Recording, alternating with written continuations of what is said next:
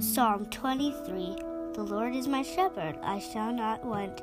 He maketh me lie down in green pastures. He leadeth me beside the still waters. He restoreth my soul.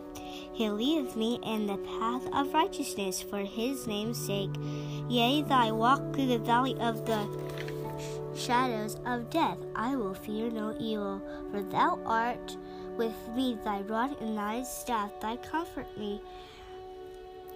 Thou preparest a table before me in the presence of my enemies. Thou anointest my head with oil. My cup runs over. Surely goodness and mercy shall follow me all the days of my life, and I will dwell in the house of the Lord forever.